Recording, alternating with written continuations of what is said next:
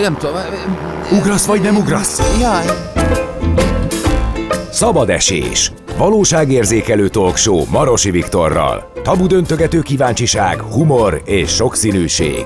Minden hétköznap este 6-tól 8-ig a Rádiókafén.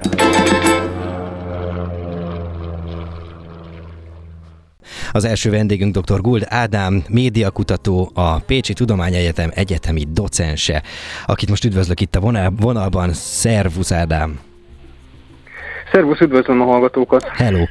Jövő hét hétfőn és kedden lesz a Safer Internet konferencia, illetve a, Telekom székházában a biztonságosabb internetet a fiataloknak mottóval ellátott konferencia, és ezen előadsz majd te is. A te előadásod az az online kommunikációban tapasztalható legfrissebb trendekről szól, és hát nyilvánvalóan ez meg annyi kis ajtót nyit, amennyi most belefér a, a beszélgetésünk idejébe, azért azt szeretném, ha nem is spoilerezni, de azért tök jó lenne egy kicsit uh-huh. át, átvenni, hogy, hogy mik is ezek a trendek, mikről van szó, illetve az is érdekel, hogy a mai akár ugye neked a, a kutatási területed vagy hát legalábbis a nagy része az a, az a tinédzsereknek a, az online média uh-huh. használatáról szól, és, és az, hogy az ő online kommunikációjuk az, az mennyiben ad hozzá az életükhöz, és mi az, amiben esetleg uh, hiányt szenvednek. De akkor kezdjük ott, hogy uh, mik azok a friss trendek, amik akár csak az elmúlt egy-két évben tapasztalhatók az online kommunikáció területén. Uh-huh. Hát én ezzel elsősorban két uh, dolgot szeretnék megemlíteni, hangsúlyozni. Az egyik az, hogy az online világ elképesztő sebességgel változik, gyakorlatilag két-három havonta jelennek meg olyan nagyobb volumenű trendek, amelyek akár teljes egészében át tudják rendezni a piacot, megváltozhat az, hogy mik az éppen aktuálisan legnépszerűbb applikációk, megváltozhat az, hogy milyen műfajokban és milyen stílusokban posztolnak a felhasználók, de még az is sokszor megváltozhat, hogy egyetem mennyire van kedvük posztolni, vagy mennyire húzódnak inkább a háttérbe. Ami még lényeges, hogy az én kutatásom, hogy említetted is, alapvetően a fiatal média használókra fókuszálnak. Ez pedig azért érdekes, mert hogy nagyjából 8-10 éve már úgy beszélünk a fiatalokról, elsősorban tizenévesekről és fiatal felnőttekről, mint akik az online eh, média használatnak a trendsetterei. Ez alatt pedig azt értem, hogy azok a trendek, amik most aktuálisan is a legnépszerűbbek és a legérdekesebbek, azok jellemzően náluk jelentek meg először, és az idősebb korosztályokban, az érett korosztályokban ezek csak megkésve, jellemzően másfél vagy akár egy év eltolódással jelennek meg először. Ádám, bocsáss meg, hogy szabad, bocsáss meg szabad a vágó, hogyha trendet, uh-huh. trendekről beszélünk, itt el lehet azt csípni, hogy a trendeket kidiktálja? Tehát ez mindig a tech óriások teszik, vagy van, hogy a, a, a nép igénye, az online felhasználók uh-huh. igénye ö, alakítja ezeket a trendeket, és ehhez igazodik az, az online tech óriás, amelyik éppen piacra dob egy applikációt? Ez egy nagyon izgalmas kérdés, én itt egy nagyon szoros kölcsönhatást látok. Ugye a fejlesztések azok szintén elképesztő ütemben zajlanak, napi szinten több száz applikáció jelenik meg. Viszont ezeknek csak egy töredéke válik sikeressé, és az, hogy melyik, az pedig nagyon sokszor a szinte a véletlen művének tűnik. Tehát tulajdonképpen az applikációkat, az alkalmazásokat és a trendeket maguk a felhasználók viszik sikerre. Ez valamilyen mértékben a piac oldaláról befolyásolható, de az igazán komoly eredményeket azokat mégiscsak a, a, a közönség döntései hozzák meg. Ádám, ezzel most azért mondtál számomra legalábbis egy elég erős újdonságot. Szóval ez olyan uh-huh. nekem, mint a, mint a slágereknek a születése. Tehát mint a, mint a fölkap Kicsit valaki hasonló. egy dalt a Spotify-on, akkor mit tudom én, elkezd terjedni, elkezdik megosztani, akkor abból sláger lesz, sok emberhez eljut, és egész egyszerűen az lesz a trend. Ugyanez igaz az applikációkra is? Nagyon jellemző, illetve még azzal tudnám ezt a gondolatot kiegészíteni, hogy az online világban, akiknek a szerepe abszolút meghatározó a trendek alakításában, az úgynevezett véleményvezérek, vagy most divatos szóval élve az influencerek, így van. Tehát, hogyha ők elkezdenek egy applikációt népszerűsíteni, ami egyébként lehet megint csak üzleti befolyás által motivált népszerűsítés, de lehet, hogy csak egy önálló szabad választásnak az eredménye, akkor nagyobb valószínűséggel függnek fel ezek az alkalmazások. És még egy tényezőt azért ide beszórnék, ami különösen azért a fiatalok körében nagyon jellemző és fontos, ez az úgynevezett, angolul úgy mondjuk, hogy peer pressure jelensége. Uh-huh. Ez azt jelenti, hogy a kortárs környezetnek a nyomása is meghatározó lehet. Én például ezen a konferencián többet fogok beszélni az úgynevezett Be Real alkalmazásról, aminél látjuk, hogy annak a terjedését nem reklámkampányok vagy nem külső erők befolyásolták elsősorban, hanem éppenséggel a kortás eh, nyomásgyakorlás hatására kezdték ezt nagyon sokan használni. Sokan gondolják magukról azt, hogy ők véleményvezérek lehetnek? Tehát abból uh, mit tapasztalsz, hogy akik, akik így megmondják és, és influálnak másokat, azok mennyire, mennyire vehetők komolyan? Tehát mi az, mi az a szempont, ami szerint komolyan lehet venni? Pusztán a követőknek, vagy a, vagy a kommentelőknek a száma, vagy, vagy az, hogy hogyan reagál rájuk akár egy, egy applikáció készítő? Ez is nagyon uh, sokszínű. Igazából az elmúlt években uh, nagyon rétegzetté vált maga az influencer piac is. Nagyon fontos, amit említettél, tehát a követők száma az máig egy meghatározó tényező, viszont azt is látjuk, hogy nem biztos, hogy mindig a legnagyobb követő számmal rendelkező influencer a legbefolyásosabb ott nagyon sokszor azt látjuk, hogy ők érdekes tartalmakat készítenek, amiket sokan megtekintenek, viszont ők nem tudnak interakcióba kerülni a közönségükkel, nem szoros a kapcsolat, hiszen egy több milliós vagy több tízmilliós bázissal nem lehet közvetlen viszonyt mhm. kiépíteni. Ezzel szemben az elmúlt négy-öt évben már rendszeresen a szakma az úgynevezett mikroinfluencereknek a szerepét hangsúlyozza. Nekik lehet, hogy csak néhány ezer, vagy lehet, hogy csak pár száz követőjük van, viszont ezekkel a követőkkel elképesztően szoros kapcsolat alakul ki, akár napi többszöri interakcióba lépnek ezzel a közösséggel, uh-huh. és ezeknek a véleményvezéreknek viszont látjuk, hogy akár közvetlen és direkt hatása is lehet a fogyasztókra. De egy mikroinfluencer 6-700 vagy 800 követőjével ö, nyilvánvalóan nem fog trendet csinálni.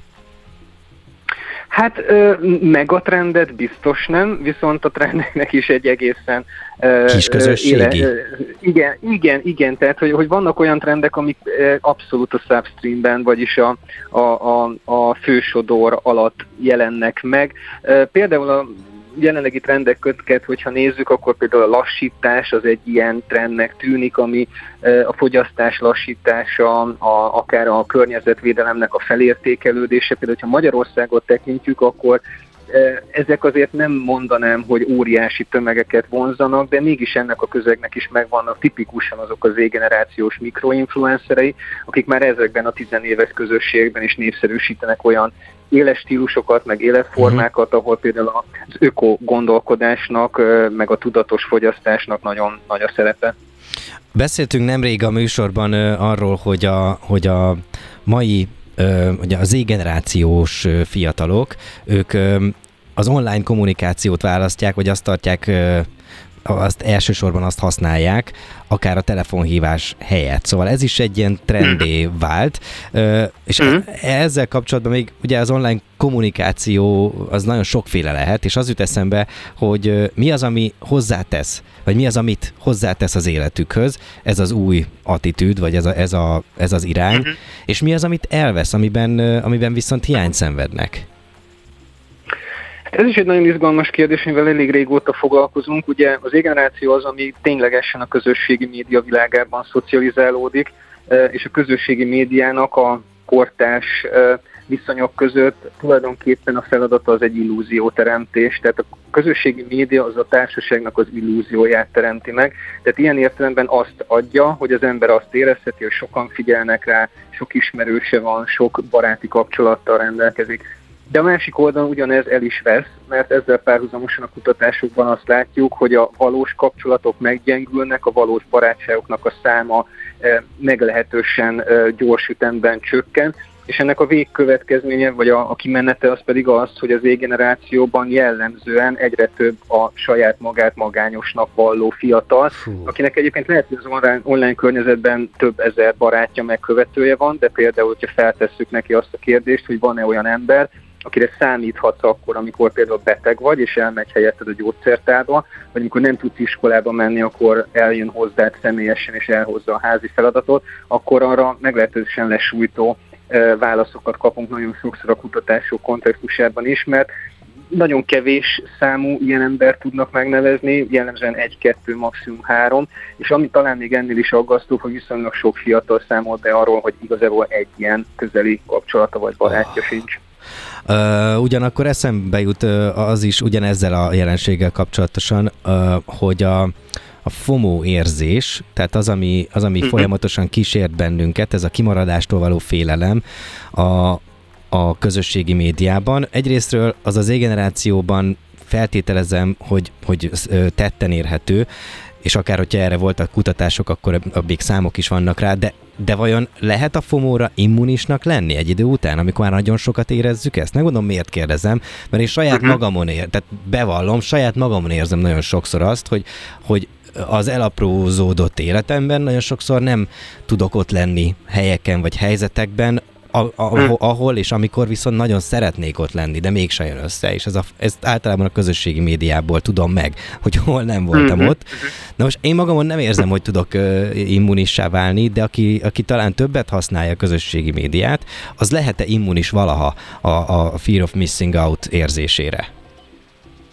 Én azt hiszem, hogy ez egy hosszabb folyamatnak lehet a végeredménye. Én szintén az égeneráció kutatásával kapcsolatban látom azt, hogy a fiatal felhasználók között most már a 10-es évek végére, de 20-as évek elejére még jellemzőbben kialakul az a felismerés, hogy a médiának és elsősorban a közösségi médiának a túlhasználata az nagyon komoly negatív következményekkel jár. Ezek között a következmények között tudjuk egyébként a mentális egészségnek, vagy a pszichológiai állapotnak a a, a megromlását is megemlíteni, vagy amit az előbb érintettünk, a valós kapcsolatoknak a leépülését, vagy akár egyébként a FOMO érzését és az ezzel kapcsolatos állandó időnyomásnak a megtapasztalását. És azt is látjuk, hogy ezek a fiatalok erről elég nyíltan beszélnek, és amikor felismerik ezeket a problémákat, akkor ezzel nem tudatosan megpróbálnak tenni is.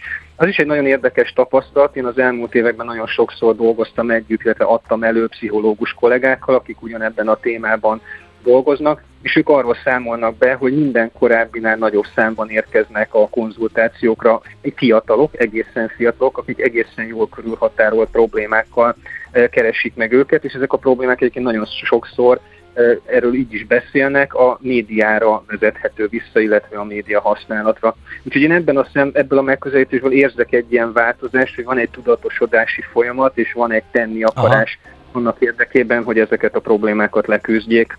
Ö, egyrészt ez egy jó tendencia, másrészt ö, felmerül az a kérdés, hogy ö, a Z generáció és a, és a szülők kapcsolata az, az vajon javulhat-e ezáltal. Tehát ugye a, a Zimbardo nevezi ezt így, hogy table talk, uh-huh. tehát az asztali beszélgetés uh-huh. nyersen fordítva, az otthoni beszélgetések hiánya az vezet egy eléggé veszélyes és, és zord világ felé, viszont hogyha felismerik ezt a problémát, akár az generációban elkezd egy ilyen tudatosodás megjelenni, uh-huh akkor vajon az, az jelentheti-e azt, hogy az emberi kapcsolatok pont az el, múlt dolgok, amikről beszéltünk, ezeknek a fényében, uh-huh. vagy ezeknek az árnyékában ö, ö, egyszer csak elkezd, elkezd egy ilyen javuló tendenciát mhm. hozni. Uh-huh. Hát először is ez azt fűzném hozzá, ez fontos kihangsúlyozni, hogy a, a, generációsok egy része most már a 20-as éveinek a vége felé jár, tehát ők már fiatal felnőttek, ők már önálló felnőttként tudják ezeket a problémákat esetleg felismerni, vagy kezelni, a szülőknek a szerepe már nem jelentős. Viszont a kisebb korú fiatal z generációsok esetében, de még inkább az alfa generáció esetében, aki már nem csak a digitális forradalomban, hanem az érintő képernyős, világába, eh, képernyős eszközök világába született bele. Ez nagy különbség, bocsánat. Ez, van. Ez, ez ennek van jelentősége? Úgy tűnik, hogy igen, igen, e, ez egy nagyon kiterjedt és egészen nagy téma lenne ebben most belemenni, de úgy látjuk az első kutatási eredmények alapján, hogy mindaz, amit az E-generációnál láttunk a digitális média hatásaként lecsapódni, az fokozottan fog visszaköszönni az alfa generációban is. Na most azzal kapcsolatban, mint kérdeztél, hogy a szülők szerepeit hogyan alakul, én teljesen őszintén megmondom, hogy nem vagyok igazából optimista, és ez saját tapasztalatok részben, kutatási tapasztalatok részben olyan élmények, amikor szülők közé megyek előadni ezekben a témákban, tehát ebből tudom leszűrni ezt a képet. És ez a kép pedig elég aggasztó. Én azt látom, hogy sajnos a szülőknek egy nagyon jelentős száma még mindig nem igazán tudatos a gyermekek média használatával kapcsolatban. Nagyon sok szülő nem tudja azt felmérni, hogy a média használat az nem egy játék, az nem egy játékszer, hanem annak nagyon-nagyon komoly következményei és hatásai vannak már nagyon alacsony életkorban is. Igazából döbbenten látom a legfrissebb kutatási eredményekből, hogy nagyon sokszor 3-4 éves gyerekeknél lehet azonosítani a média függést, aminek a hátterében valójában azt találjuk, hogy a szülők egy egészen alacsony életkorban az okos eszközöket a gyermek elé teszik, és tulajdonképpen korlátozás nélkül engedélyezik ezeknek a használatát. Úgyhogy én mindig, amikor a média tudatosság, bocs, bocs, bocs, gyermekek... Itt, itt egy pillanat ráig, ne arra, hogy hmm. megint a szabad vágok. Ez azért fontos, amit most mondtál, mert ilyet ezen belül szerintem fontos lenne azt is ö, nézni, hogy ezek ö, milyen ö, milyen társadalmi helyzetben lévő családok. Tehát ö, ö, hát, erről van-e, igen, erről igen, van-e egyáltalán bármi szó? Uh-huh. Hát ahogy mondtam, sajnos a döntő többség nem tudatos. Én azt látom, hogy azok a uh, csoportok, akik tudatosabbak, és ez talán nem lesz uh, meglepetés, uh, azok jellemzően a, a szerencsésebb társadalmi státuszhoz köthető szülők, tehát azok, akik jó anyagi körülmények között és megfelelő kulturális tőkével rendelkeznek, tehát itt elsősorban a felső vagy felső középosztályra lehet gondolni, Ettől távolabb eső társadalmi csoportokban ezt látjuk, hogy ez egyre fokozódó probléma. Egyébként ez nagyon logikus, hiszen ez azzal is összefügg, hogy akiknek szülőként is kevesebb pénzük van, sokkal kevesebb például szabadidős tevékenységet tudnak uh-huh. a gyermekeknek szervezni, tehát sokkal kevésbé tud változatos lenni az a kínálat, amit egyébként a, a gyermek igénybe tud venni és ennek megfelelően nagyon sokszor a szabadidő eltöltésének szinte kizárólagos és egyetlen módjává a média használat válik, és ebben az esetben tud nagyon sokszor ez a nagyon erős túlhasználat kialakulni, illetve ennek a negatív következményei. Uh, maradt még egy, egy dolog, uh, ami már, már ettől egyébként függetlenül kezelhető, egy kérdés, uh, amit nemrég olvastam, hogy a, az Európai Unió kötelezte a metát, hogy az, a feed, az mostantól le, lehessen választani, hogy a feedben ö, ö, kronológiában jelenjenek-e meg a posztok, vagy algoritmusok diktálják. Tehát ugyanúgy gyakorlatilag mhm. visszamegyünk a 2006-os, 2007-es állapothoz, legalábbis részben, tehát megvan az a lehetőség ezután, hogy, hogy a, a feedet azt kronológia szerint dobálja nekünk föl a, a rendszer, uh-huh. és, és, és ne egy, egy algoritmus mondja meg, hogy milyen buborékhoz akarunk tartozni, vagy mit akarunk fogyasztani. Én amikor ezt olvastam, akkor, akkor egy kicsit így fel, felsütött, vagy kisütött a nap, és ugye azt éreztem, hogy, hogy ez egy jobb világot is elhozhat, mert, mert egész egyszerűen a szabad akaratunk fog előtérbe uh-huh. jönni, és a kritikus gondolkodásunk. Te hogy látod ezt média kutatóként? Lesz ennek szerepe, lesz ennek ö, ö, hozománya, vagy, vagy ez emellett uh-huh. is mhm. ugye el fogunk menni, és ez is egy olyan változás lesz, mint, mint bármi más a tech világban? Én azt gondolom, hogy maga ez a változás és ez a szándék, hogy ezen a területen lépéseket tegyünk, az egy nagyon fontos jel. És egy nagyon fontos változásnak talán az előszele. Én azt látom, és a kutatások alapján abszolút ezt tapasztalom, hogy a közösségi média, egyáltalán a digitális média világa nagyjából az elmúlt 10-15 évben úgy működött, mint a vadnyugat. Tehát ez gyakorlatilag bármit lehet csinálni. Pontosan tudták ezeknek a, az applikációknak a fejlesztői, hogy milyen típusú visszaéléseket, milyen manipulációs eszközöket építenek be ezekbe a platformokba. Az elmúlt években azt is látjuk, hogy ezeknek milyen nagyon komoly társadalmi, kulturális vagy akár gazdasági következményei is vannak. És egész egyszerűen én azt látom, hogy a világ és a világ vezetői most kezdenek eszmélni, egyre világosabbá válik, hogy, hogy korlátok nélkül nem lehet működtetni a digitális médiát, Ugye a 90-es években, vagy akár a 2000-es évek elején, amikor ez a változás elindult, akkor mindenki nagyon pozitívan állt hozzá, és óriási reményeket fűzött ahhoz, hogy ez a világ milyen jót fog tenni az emberiségnek, és mennyire uh-huh. fogja a fejlődésünket előre lendíteni. Hát sajnos az elmúlt években nem biztos, hogy pont ez igazolódott be, viszont megszületett egy felismerés, hogy ezzel a problémával sokkal tudatosabban kell foglalkozni, és én azt is látom nemzetközi szinten is, de mondjuk az Európai Unió vonatkozásában egyértelműen, hogy megpróbálja a törvényhozás felvenni a lépést, és megpróbálja valamilyen szinten normalizálni ezeknek a platformoknak a működését, és ezáltal minimalizálni a negatív hatásokat. Ádám, a téma végtelen, és remélem, hogy egyszer személyesen is találkozunk. Összeszámoltam, ez volt a harmadik alkalom, hogy telefonon bejelentkeztél a szabad esésbe.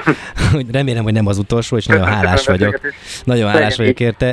Én is köszönöm, és a te előadásod az pedig jövő hét, hétfőn lesz, 11.55-től, ha jól tudom, és 12.10-ig, úgyhogy, úgyhogy sok sikert és sok-sok jó kérdést kívánok majd az előadás utánra. Köszönöm szépen, és jó hétvégét. Szevasz, Ádám!